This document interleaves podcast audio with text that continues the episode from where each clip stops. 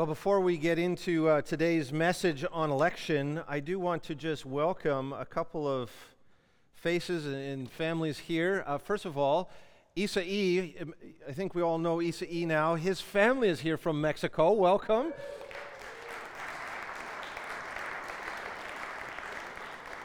Uh, we've been praying for you and so glad that you have made it to Canada to be uh, with Isa E and to be with us and to worship with us. So, welcome to South Shore. And uh, Natalie is back from the Mercy Ships. So glad to have you back after how, how long were you gone? Two months? Two months of service overseas on the Mercy Ships, and we'd love to hear more about that. So please find Natalie after. Glad that you're back with us safe and sound.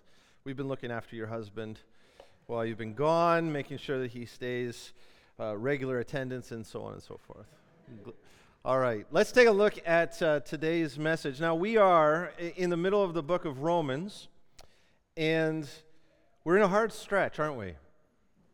I've interacted with many of you about this over the last couple of weeks. I really, really value when you uh, get in touch with me, either in person, by phone, by text, by email.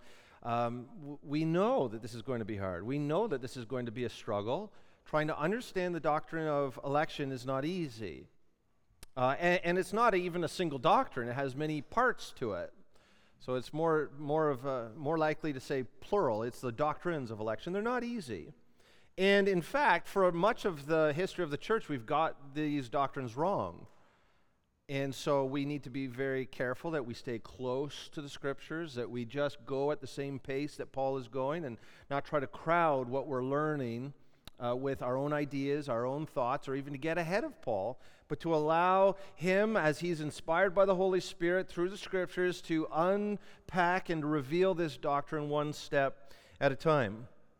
It also is crucial. Uh, I know there's some families that have just joined us in the last couple of weeks or months, and we're so glad to have you with us. But it is crucial that we all know that the doctrines of election in the book of Romans don't come first.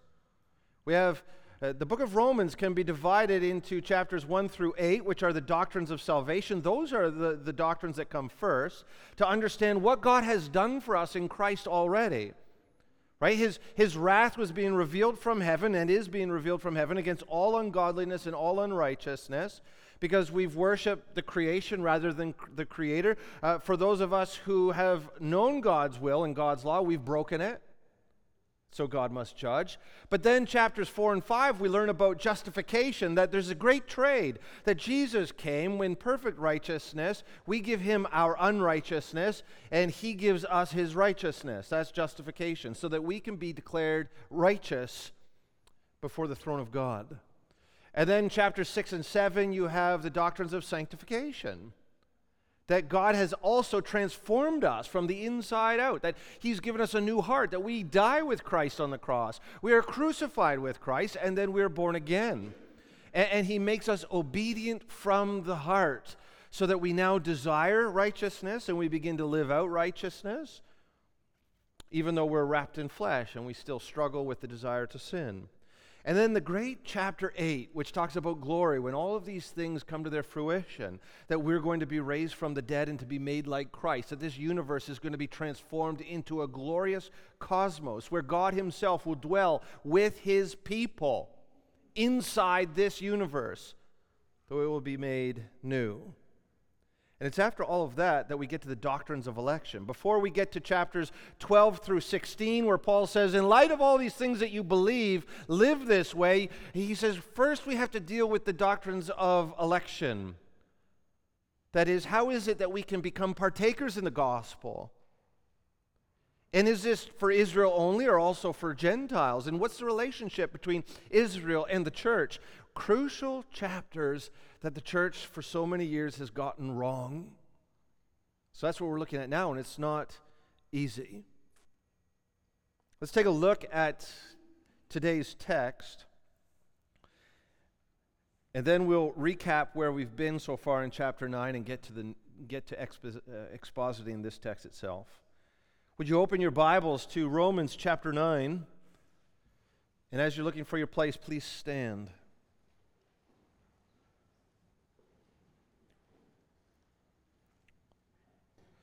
I'm going to read Romans 9 19 through 10 4. But then we're going to exposit verses 25 to 10 4. But we need the context of 19 through 24. This is the Word of God. You will say to me then, Why does God still find fault? For who can resist His will? But who are you, O oh man, to answer back to God? Will what is molded say to its molder, Why have you made me like this? Has the potter no right over the clay to make out of the same lump one vessel for honorable use and another for dishonorable use? What if God, desiring to show his wrath and to make known his power, has endured with much patience vessels of wrath prepared for destruction? In order to make known the riches of his glory for the vessels of mercy which he has prepared beforehand for glory. Even us, whom he's called, and not from the Jews only, but also from the Gentiles. As indeed he says in Hosea, Those who were not my people I will call my people, and her who was not beloved I will call beloved. And in the very place where it was said of them, You are not my people, there they will be called sons of the living God. And Isaiah cries out concerning Israel Though the number of the sons of Israel be as the sand of the sea, only a remnant of them will be saved. For the Lord will carry out his sentence upon the earth fully and without delay. And as Isaiah predicted, if the Lord of hosts had not left us offspring, we would have been like Sodom and become like Gomorrah. What shall we say then? That Gentiles who did not pursue righteousness have attained it? That is, a righteousness that is by faith. But that Israel, who pursued a law that would lead to righteousness, did not succeed in reaching the law. Why? Because they did not pursue it by faith, but as if it were based on works. Oh, they've stumbled over the stumbling stone. As it is written, Behold, I'm laying in Zion a stone of stumbling and a rock of offense. Whoever believes in him will not be put to shame. Brothers, my heart's desire and prayer to God for them is that they may be saved. For I bear them witness that they have a zeal for God, but not according to knowledge. For being ignorant of the righteousness of God and seeking to establish their own, they did not submit to God's righteousness. For Christ is the end of the law for righteousness to everyone who believes. Oh God, help us to understand this text. Help us to, first of all, understand the doctrines of election and then help us to embrace them. And Lord, even while our heart breaks for the lost men and women of Israel who have rejected Christ, even though our heart breaks for our lost loved ones, Gentiles, we know that your plan of salvation is good, perfect. And so, God, help us. And help me, help me to be clear. Help me to preach and to teach with such clarity. And where I lack, I pray, Holy Spirit, make up for all that I am, uh, am unable to do by my words alone. Reveal yourself, God, in and through this text, your scriptures, your holy word. I pray these things in Jesus' name. Amen. Please be seated. One of the great challenges in this part of the, uh, the text is you have to do so much review because you cannot understand any part without the whole. And this, this is the book of Romans all over the place, right? We spend most of our time in review. But let me review just chapter 9 because it's so crucial for us in order to get this new material. The first thing that we learned was that God elects groups and God elects individuals. And they're not the same thing. So, so God's purpose of election is He chose Israel from among all the nations. That's a group. He chose Israel to group, and he entered into covenant with Israel as a group. There's a corporate covenant cut with Israel. And if you're an Israelite, you, you get to share in the blessings of that covenant, and also you bring upon yourself the curses of that covenant also. By being in the group, though, you're not necessarily individually elected to attain eternal righteousness and glory. The two are not the same. So we learn that from within this one group, Israel, God elected to save only a remnant, only certain individuals from among the Jews. So, although Israel is God's elect nation, only some Israelites are individually elected unto salvation. That's the first thing. The second thing that we learned was that God is just with all and unfair un, uh, and positively unfair with some. Let me say that again. God is just with all and positively unfair with some. When we think of unfair, we think of it in negative terms, but the unfairness that God expresses toward the human race is positive. That is, let's start with justice. God is just with all. The definition of justice we determined last week was uh, justice entails merited rewards and punishments. That is, based on your behavior, based on your works, you will either be rewarded by God or you will be punished by God. That's justice. And so God is just with all. And we know that no one will be saved by keeping the law because we've all broken the law. Therefore, the default destination for the human race is not blessing and rewards. The default destination, based on God's justice, is condemnation and punishment. So, God is a God of justice. Eh, when we're about to talk about God's unfairness, He never is unfair to the expense of His justice.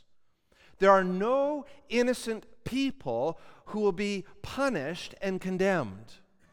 There are no innocent people that will be found guilty on the great and terrible day of the Lord. God is just. He would never do anything that is not just. But God is unfair. We define fairness this way fairness is that God treats everyone the same.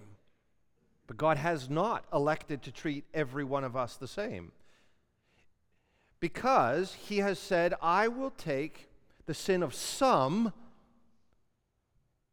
and in the person of my Son, the Lord Jesus Christ, I will carry that sin to the cross, and I will punish the sin of some people on the cross. So justice falls against all sin, my sin and yours. Our sin has to be punished like anyone else.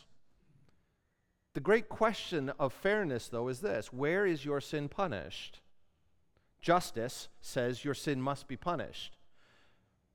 The principle of fairness, though, says there's an opportunity for you to be unfairly rewarded if you allow the justice that you deserve, that is condemnation and wrath, to fall on Jesus Christ in your place. So every human being has the option either take the justice of God upon yourself and stand before the throne of God and plead your case, and you'll be found guilty and you'll be condemned and you'll be cast into the lake of fire, which is hell forever and ever. That's your choice.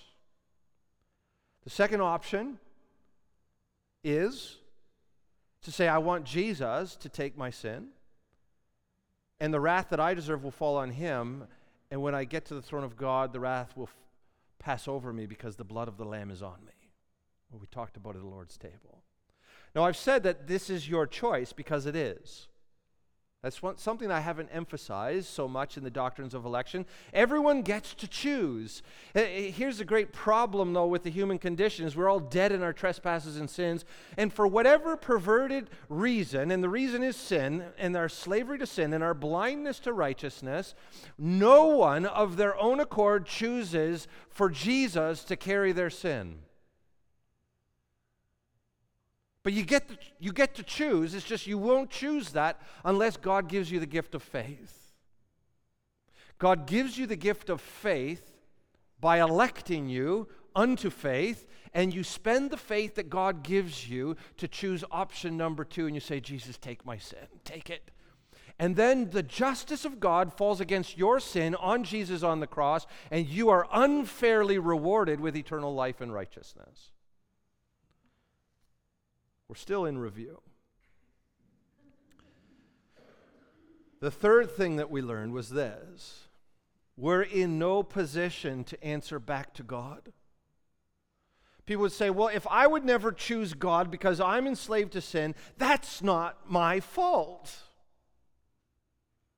And so we say, who can resist God's will? Why doesn't God soften everyone's heart? Why doesn't God give everyone the gift of faith? Why doesn't God open up everybody's eyes to the truth?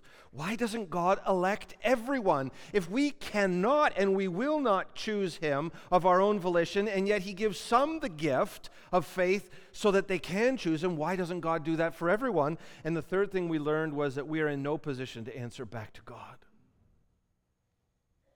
The potter chooses a lump of clay, and the potter chooses to do what he will with that clay. And he makes some vessels, that is, some cups and plates and silverware, for honorable use, and he makes some for dishonorable use. And if he, if he made a set of, of dishes out of that clay and decided to smash it, he has every right to do so.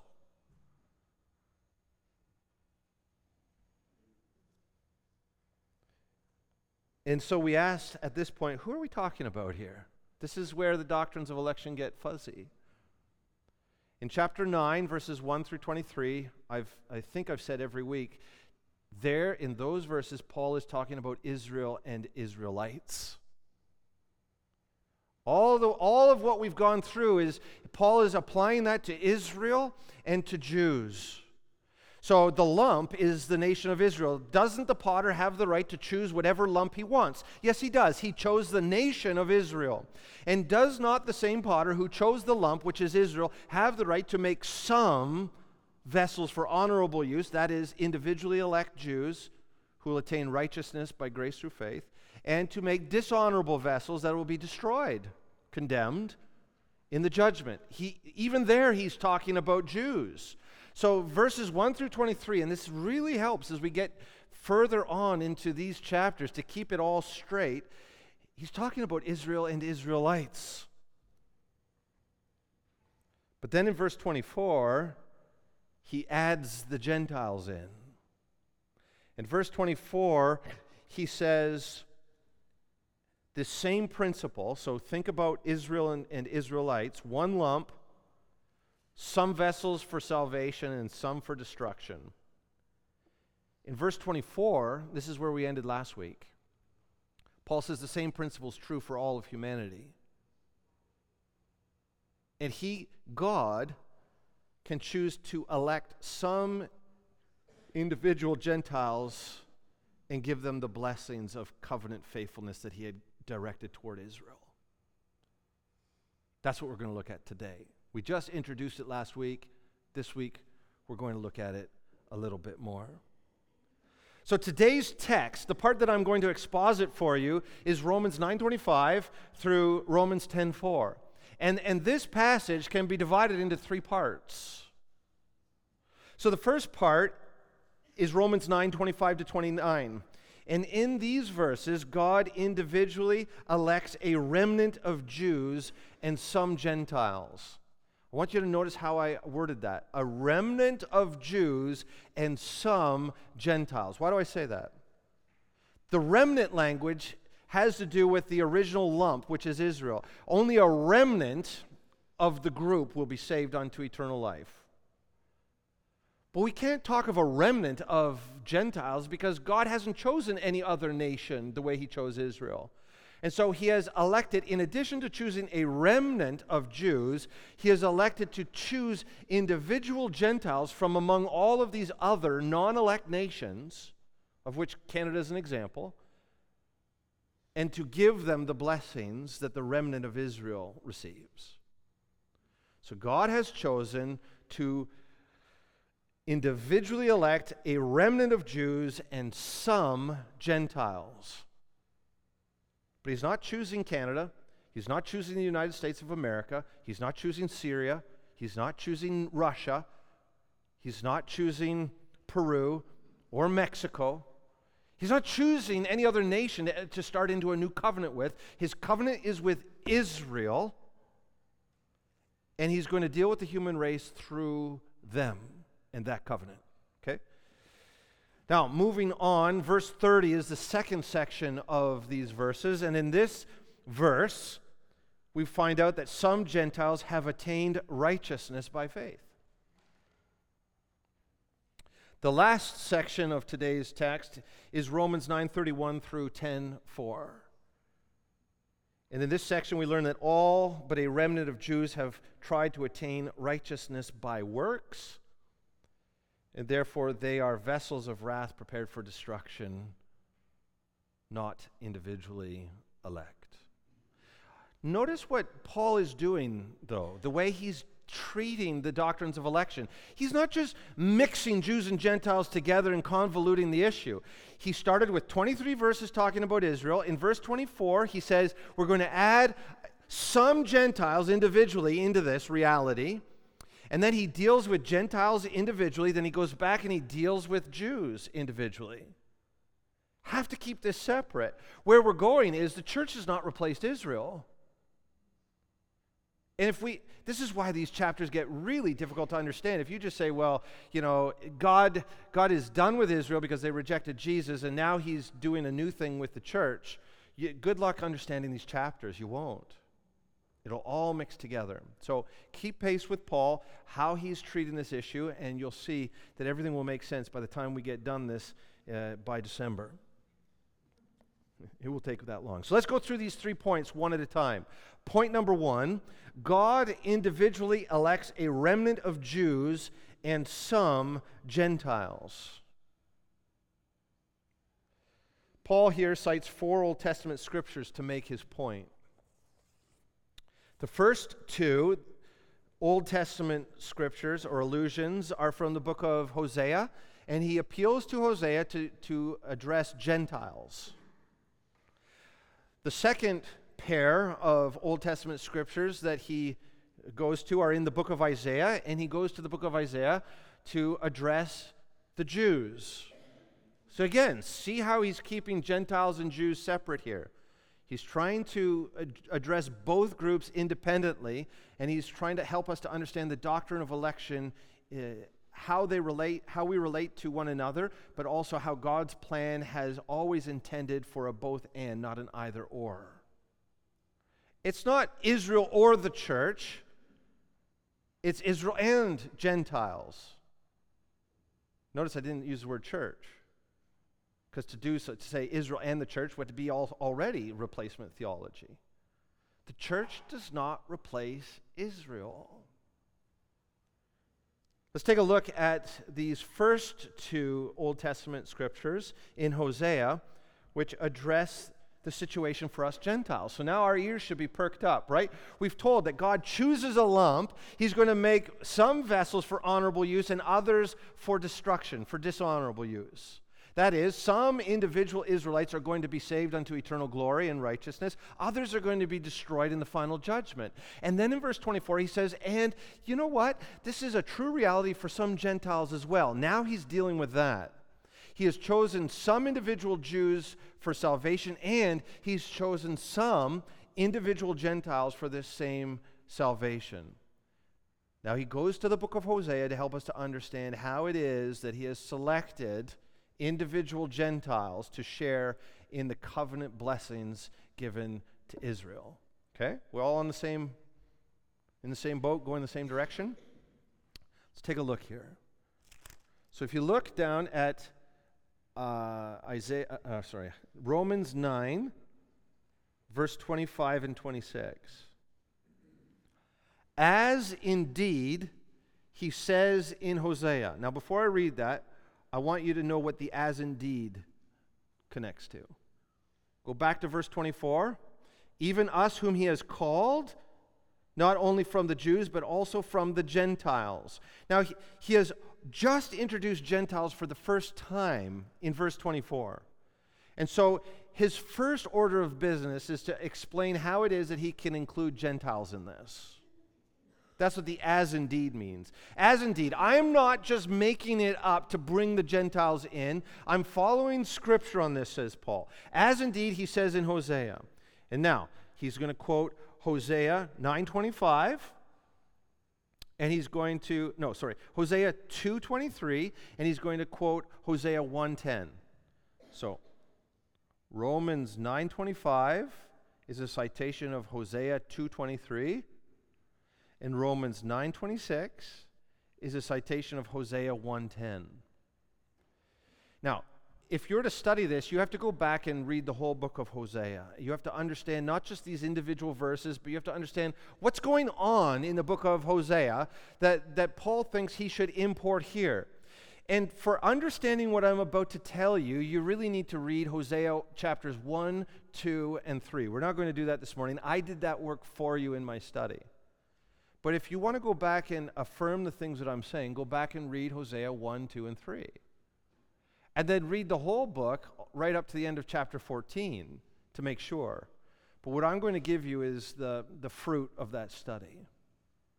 In the book, well, let's just read these first. As indeed he says in Hosea, those who were not my people, I will call my people. And her who was not beloved, I will call beloved. And in the very place where it was said of them, You are not my people, there they will be called sons of the living God. Now, if you don't do the work, it seems to flow fairly nice. Gentiles were not God's people, right? And what Paul is trying to argue is that they are going to become, or some of them will become God's people. But if you go back to Hosea, there's a little bit of a hiccup in this because in Hosea, God is not talking about Gentiles at all. So that's what I have to explain to you here. If you go back and read Hosea chapters 1 through 3, you're going to find out that there was a man living in the northern kingdom by the name of Hosea. And he was instructed to God to go and to marry an adulterous woman. Now, we don't know if she was a prostitute or if she had a history of adultery uh, when Hosea married her. But she was already identified by God as an adulterous woman. So Hosea goes and he marries this adul- uh, adulterous woman. Her name was Gomer. And they have three children a son named Jezreel, a daughter named Not Beloved, and a son ne- named Not My People.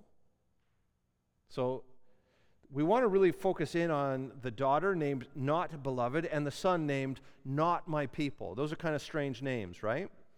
Strange names. This is probably not going to make the, the top 10 names in North America list. Not beloved. This is my daughter, not beloved. Which means I don't love her. I don't love her. This is my daughter. I don't love her. And this is my son. He's not my people. He's not my people. So those are the names of Hosea and Gomer's second and third children. Gomer then goes and commits adultery. She may have even enslaved herself to a prostitution ring, some sort of formal brothel. And so Hosea is left with these children.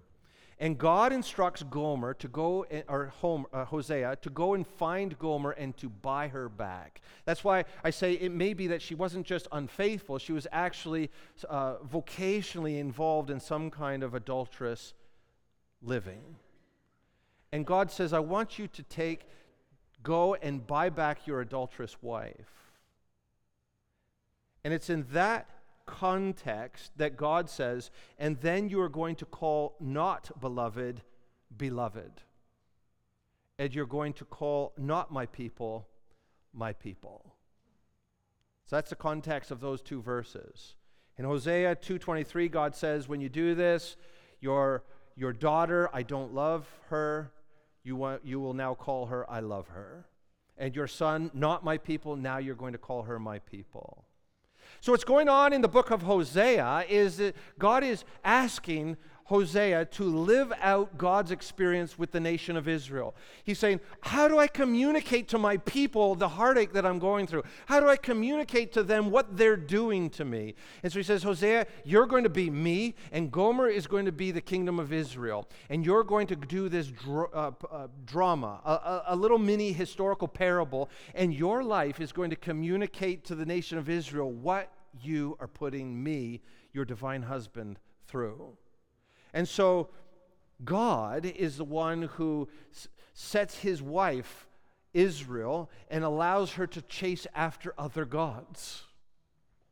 And they have children together, and God says, You're not my beloved. And God says of, of these Israelites, you're, you're not my people because you're idolatrous. You're engaged intimately with other gods. And so, what God does is He brings in the Assyrians and He allows Assyria to destroy Israel.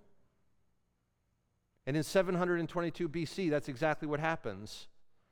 And that destruction of Israel by the Assyrians is foreshadowed by the separation between Hosea and Gomer.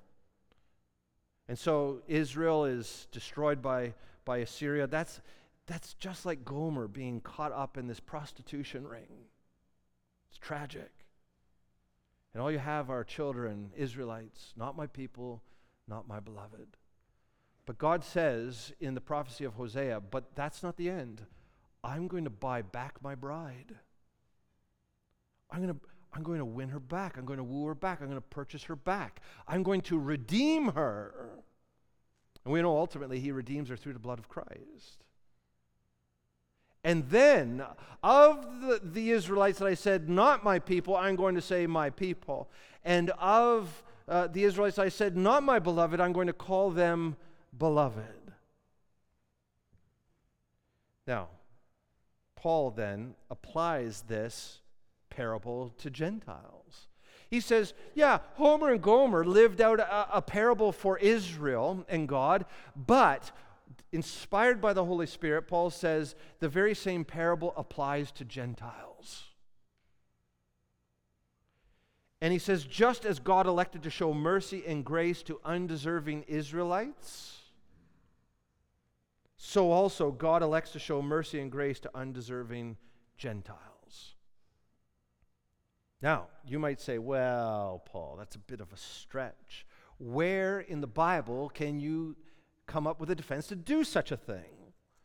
Well, actually, the very last verse in the book of Hosea opens the door for Paul to do this very thing.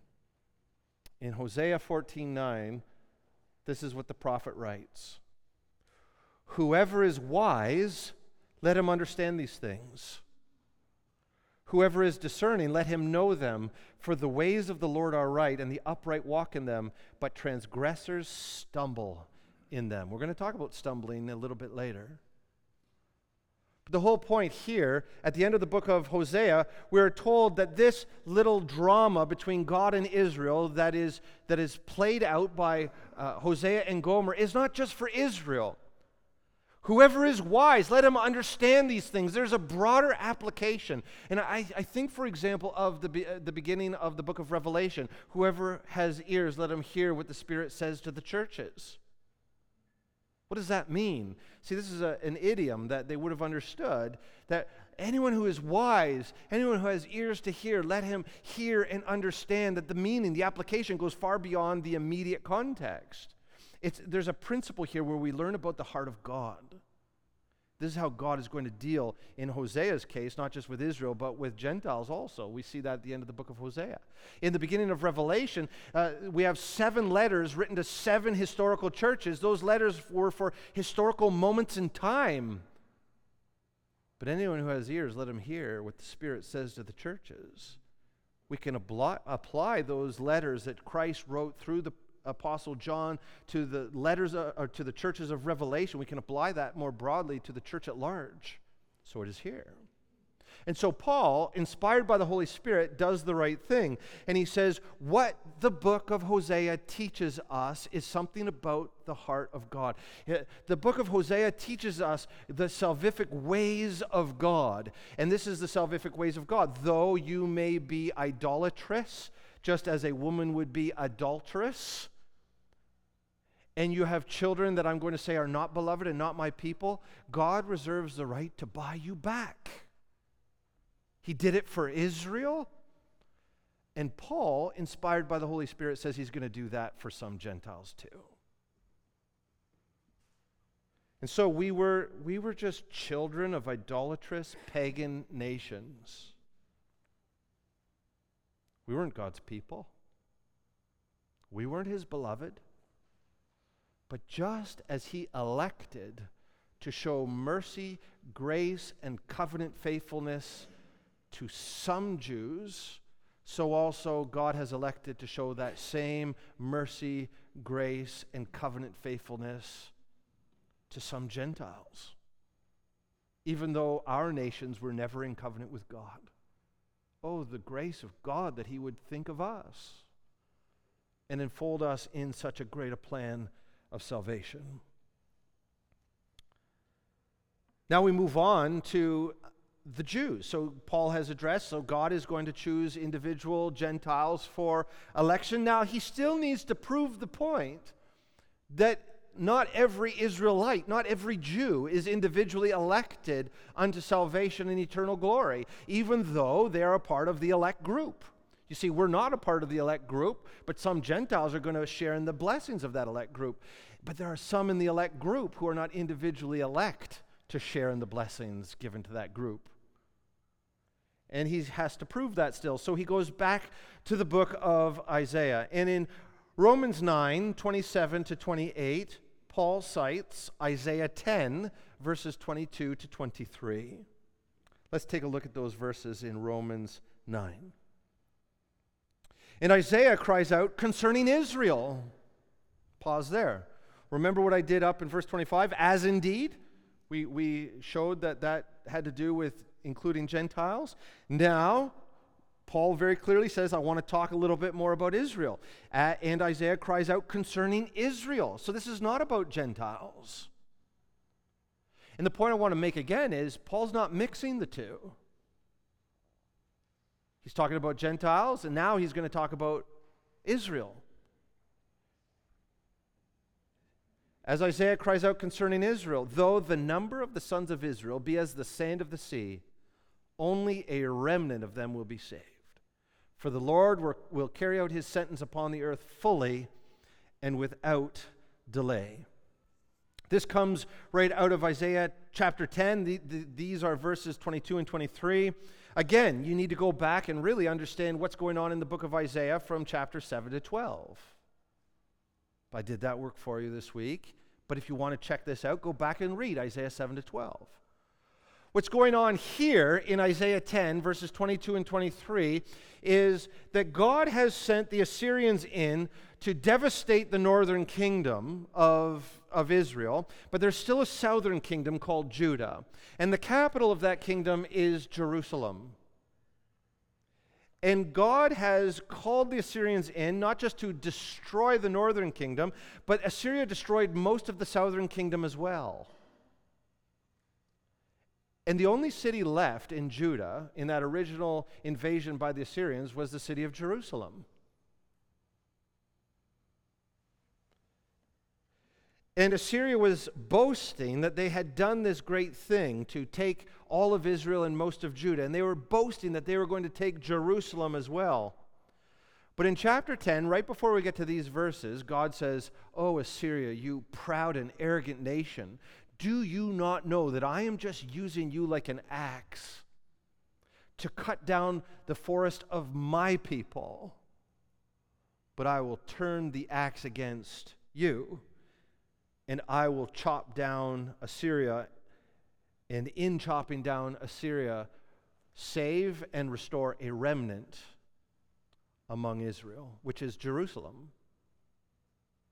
So, all that to say, when we get here in verses 27 28. Though the number of the sons of Israel be as the sand of the sea. When Israel came out of slavery in Egypt, there were two million people strong. By the time you get to Solomon's reign, uh, they were so numerous that they couldn't even be counted. I'm, I'm sure they could, but we're told in the Bible that they were as numerous as the sand in the sea. Now you get to 722 BC, the northern kingdom is destroyed, most of the southern kingdom is destroyed, and all you have left are a few thousand Jews huddled together in Jerusalem. So Paul's saying that's always been the way God deals with his people. Yeah, Israel's God's covenant people, but when they go after other gods, when they forget to worship God, when they when they don't care about the covenant, when they break covenant over and over again and I send prophets to them and I warn them and I tell them to come back in faithfulness and they don't, well, I'm going to whittle this group down to a remnant, and only a remnant will be saved. We saw it, says Paul, in the history of Israel. In 722 BC, we saw it. Only Jerusalem was left. So, Paul's application here to the Jews is even though Israel's God's elect nation, only a remnant will be individually elected unto righteousness and eternal salvation. And you shouldn't be surprised at that, says Paul to Israel. That's always been the case. And then he makes the exact same point in verse 29. Take a look at it there. And Isaiah cries out, Oh, sorry. And as Isaiah predicted, if the Lord of hosts had not left us offspring, we would have been like Sodom and become like Gomorrah. Here, Paul is citing Isaiah 1 9, the introduction to the book of Isaiah. And we don't have to do much work here because it's exactly the same historical context. Assyria has wiped out all of the northern kingdom and all of the southern kingdom except for Jerusalem. And in, in Isaiah chapter 1, we're told that oh, Jerusalem alone is left, and everything else around it is wasted by the Assyrians. So that the city of Jerusalem looks like a, a booth or a tent in a cucumber field. Can you just picture that? Cucumber, cucumbers don't get very high, right? Scatter along the ground. And then you have a hut in the middle of the cucumber field. That's all that's left of God's chosen people. And in Isaiah 1, Isaiah is bringing, or on God's behalf, is Isaiah is bringing a, uh, he's taking God's people to court. And he levels the, the verdict against God's people. And he says, you know, if God was going to be totally just with us, what God did to Sodom and Gomorrah, he would do with us. But God's not being just with us. He's left us Jerusalem. A remnant. Because God's made unconditional promises to Abraham, Isaac, and Jacob, to David.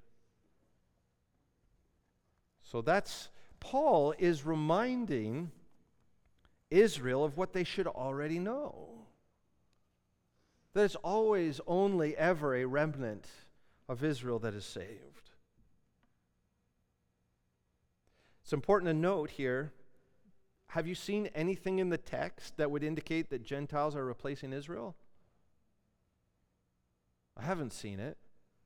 Show me the verse that says God's done with Israel, so he's going to do something new with the church. It's not what he's saying. He's saying a remnant of Israel will be saved, and some Gentiles will be grafted into that, to use future language.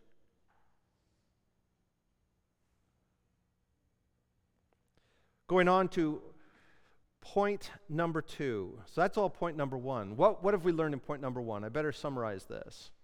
This is the longest of the points. Point number one is that there is Old Testament scripture to support what Paul has said thus far. What has Paul said thus far? God chose the nation of Israel, and he set his heart upon the nation of Israel, but he's only chosen some Israelites for that nation. That shouldn't surprise you, Israel, because that's always how God has dealt with you. Go back and read your scriptures. Read the book of Isaiah. Over and over again, Paul says, though you're as numerous, or God says, as though you're nu- as numerous as the sand on the seashore, only a remnant will be saved. So don't be surprised that not all of Israel is coming to faith in Jesus Christ. It's always been the, the case. And he's saying to the Gentiles, now this is new. We can apply the book of Hosea to you. That's new. Now, there's other places in the Old Testament that talk about blessings to the nations, but Paul says, there's some Gentiles that are going to enjoy God's blessings to Israel. That's, that's what he's proven in, in the text so far this morning. Now, moving on to point number two. Point number two is just going to flesh this out. Point number two focuses in on Gentiles, and then point number three is going to focus in on Jews. You see how there's this back and forth. Point number two says, Some Gentiles have attained righteousness by faith. So, how is it that some Gentiles who are not part of elect nations are individually elected to enjoy the blessings that God promised to the elect nation? Right? That seems how, how do you do that? What's the mechanism to get me, a Gentile, into the commonwealth of Israel among the remnant? How do, how do I do that? Well, Paul's going to tell you in verse 30. What shall we say then? I love that, right? This is when we're supposed to be like, uh, I don't know what to say. I, Paul expects that we're speechless, we're thinking, we're mulling, we're not quite sure. He's going to help us out. What should we say then? First thing that we should say is this that Gentiles who did not pursue righteousness have attained it. That is a righteousness that is by faith. Paul says three things here. And these three things apply to some Gentiles, the elect Gentiles, the individually elect Gentiles. Number one, he says Gentiles were not pursuing righteousness. What does that mean? It means that Paul is going to is referring to a group of Gentiles who are not trying to convert to Judaism. There are some Gentiles who have not tried to please the God of Israel by keeping the Mosaic law. There's a group of Gentiles who were not pursuing to keep the law. They were not trying to be found righteous by Israel's God by keeping Israel's laws. That's the first thing that he says. You see it there? That Gentiles who did not pursue righteousness. That's the first thing. But the second thing that he says is that these same Gentiles, some of them have attained righteousness. So the law of God defines righteousness and wickedness. And he's saying there's some Gentiles who did not try to attain righteousness by keeping the law who have become fully righteous before God, the God of Israel. Wow, that's amazing. How? Well, the third thing that Paul says here by faith. These Gentiles attained righteousness by faith. In other words, Romans 4 through 8. Right? So he says, these, how do you know if you're an elect Gentile? You've put your faith in the Jewish Messiah, the Lord Jesus Christ, who died in your place carried your sins. You were nailed to him on the cross. You died and you came back to life. You believe that, though you're a Gentile, not in covenant relationship with God, you will be joined to the commonwealth of Israel, the remnant of Israel that will be saved. That's awesome. Now he transitions. Point number three focuses back on the Jews. And he says, all but a remnant of Jews have tried to attain righteousness by works. And the implication is that those who try to attain righteousness by keeping the law, they have not attained righteousness. We see this in verses 31 through 10:4. And so we go back up to 30 though, what shall we say then? Verse 30 goes on, that Gentiles, then go down to verse 31, that Israel. So you see, they're parallel there that Israel, who pursued a law that would lead to righteousness, did not succeed in reaching that law. So in verse 31, what Paul is saying is this there are some Israelites who wanted to be righteous before God, and the, the means that they chose to try to attain that righteousness, which would lead to resurrection and eternal glory, was they tried to keep the law. He says most of Israel tried to attain righteousness that way, if they were trying to attain righteousness at all. But many, those who tried to attain righteousness this way did not attain righteousness this way. Why? Because these Israelites were trying to attain righteousness by works. And what have we learned in the book of Romans? Is that possible? It's not possible. It is not possible for a Jew or a Gentile to live a good enough life to attain resurrection from the dead unto eternal glory. And so Paul says it is such a tragedy that there are some Jews who wanted to be righteous before God and they tried to be righteous before God by keeping the law. They failed to keep the law, therefore, they failed to attain the righteousness that they pursued. Therefore, at the final judgment, they will be judged guilty. In verse 32, Paul goes on, or for, he says, Why? Because they did not pursue righteousness by faith. Oh, if only they had been like Abraham and David from Romans 4. Abraham and David, though they may have initially tried to attain righteousness by works, came to the end of themselves and said, I've failed.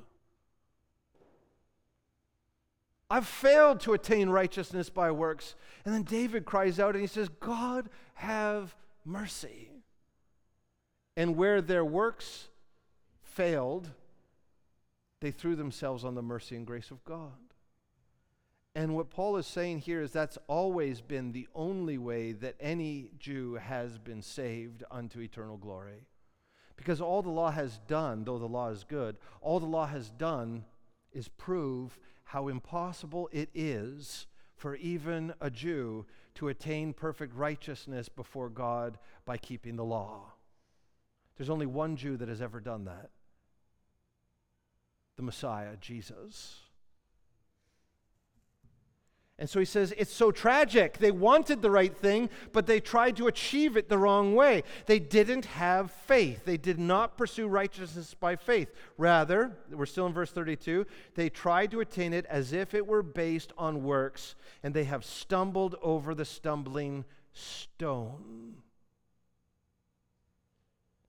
as it is written, and this is in Isaiah 28 16 Behold, I'm laying in Zion a stone of stumbling and a rock of offense, and whoever believes in him will not be put to shame. In other words, you get, you get into Isaiah uh, 28, and for, for your sake, I won't give you too many details, but the whole point is this. Even in Isaiah, God is calling to his people not to attain their righteousness by works, but by faith. He says to King Ahaz and King Hezekiah, Just believe me. I will be your protector. And they said, No, we're going to protect ourselves. We're going to attain righteousness for ourselves. We'll show you how good we are on our own. And that's the stumbling stone that has always been in Israel's way. Because God gave them the law to prove to them that they couldn't keep it, that they had to attain righteousness by faith. But some Jews didn't see the purpose of the law, and they tried to attain righteousness by keeping the law, and in so doing, they stumbled over the law. They tripped. The law that God gave them as a gift to prove their need for faith, they tripped on it instead of being helped by it. But anyone who believes in him will not be put to shame. Then we're into chapter 10. Oh, brothers, my heart's desire and prayer to God for them, who's the them here?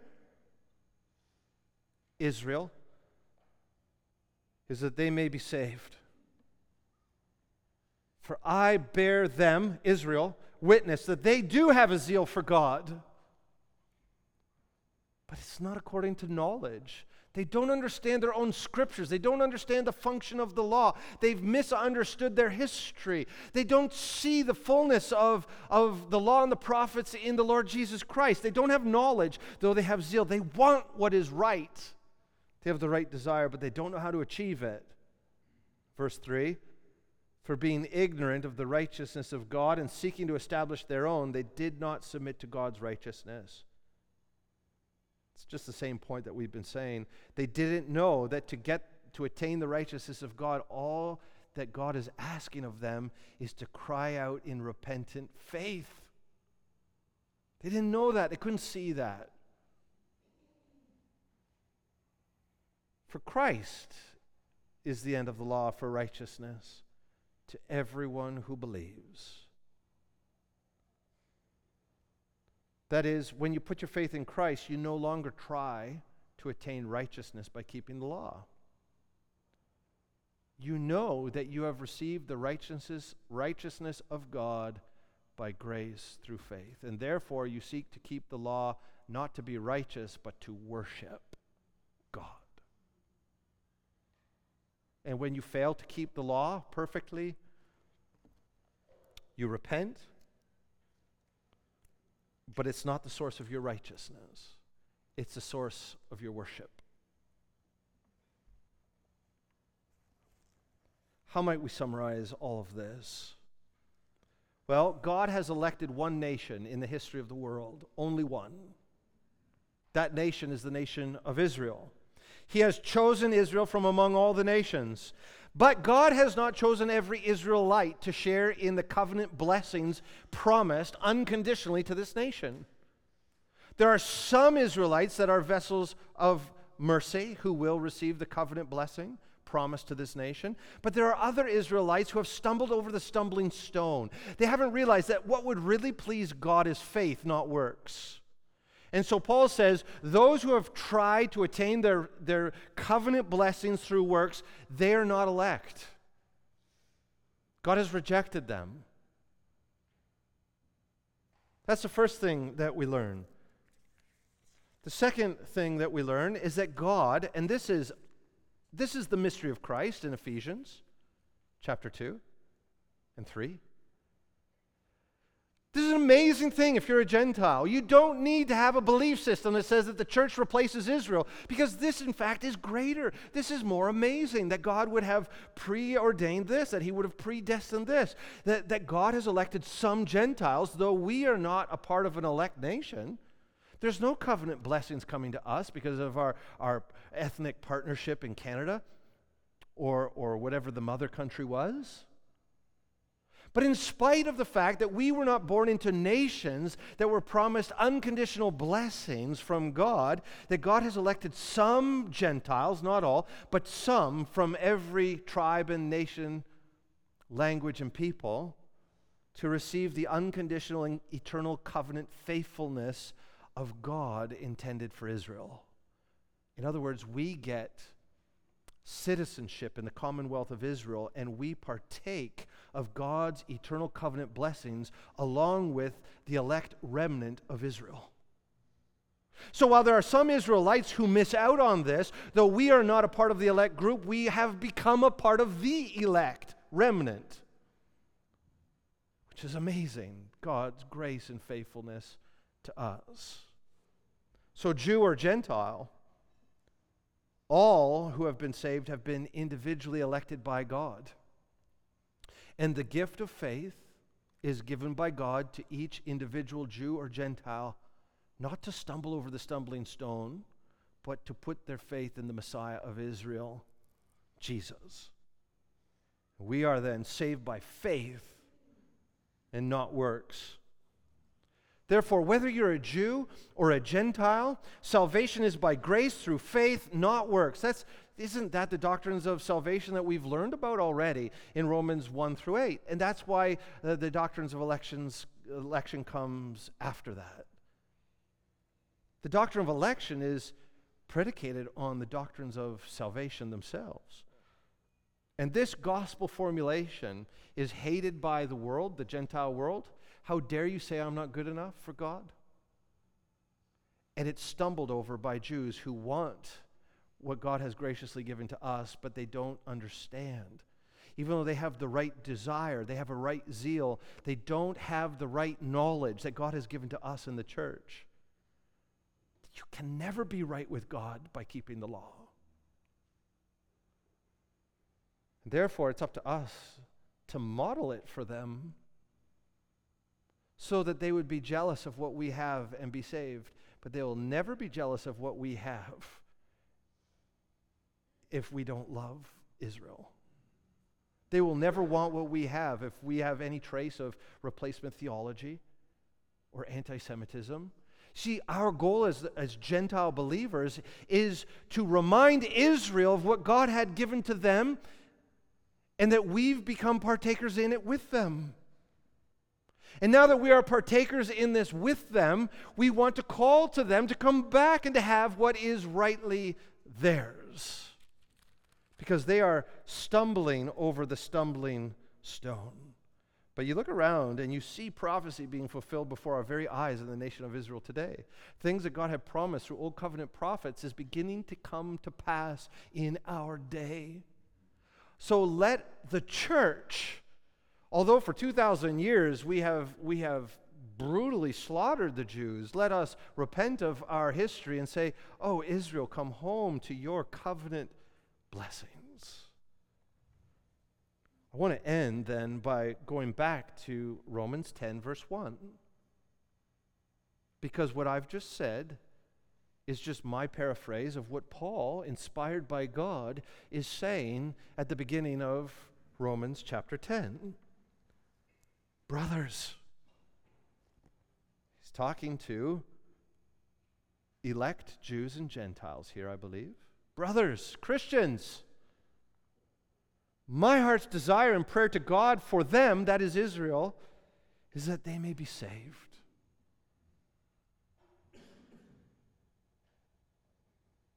Is that our heart's desire? Is that the heart's desire of the church? That Israel be saved? Because if we are Bible believing Christians, and we are, God has given us a divinely inspired ethic, a divinely inspired desire to make our own. This is not a historical footnote about how Paul was feeling. This is instructive for the church, for how we are to behave and feel toward our cousins. I call them cousins and not brothers and sisters because they're, they're not in Christ. But to desire and to pray to God for them that they might be saved. Because we could see, you go to the Western Wall, I was there last year oh man, they have a zeal for God. And not every Jew does, but a good many of them do.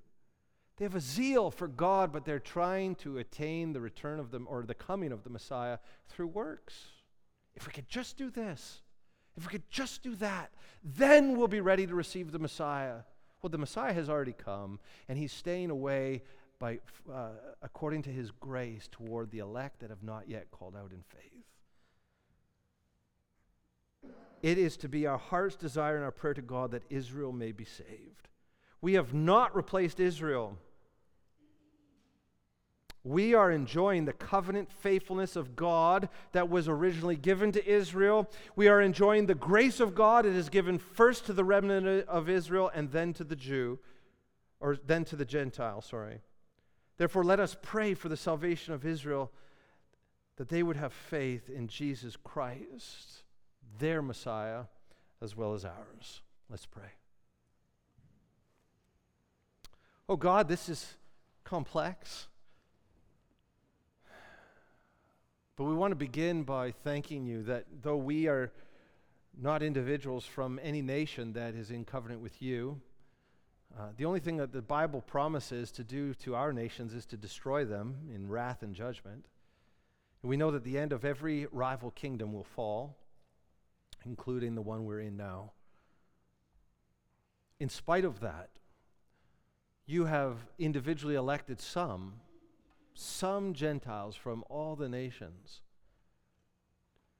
to receive citizenship among the remnant of Israel in the commonwealth of Israel for eternal blessing. And so we remind ourselves that you have very graciously adopted us into Abraham's family. You've given to us the promise that you have given unconditionally to Israel, even while some Jews have missed out on it. And now we pray for Israel and we pray for Jews all around the world. God, would you please bring countless numbers of them into the church so that they may enjoy what is rightly theirs eternal covenant blessing. We pray this in the name of Jesus Christ, Israel's Messiah and our Christ. Amen.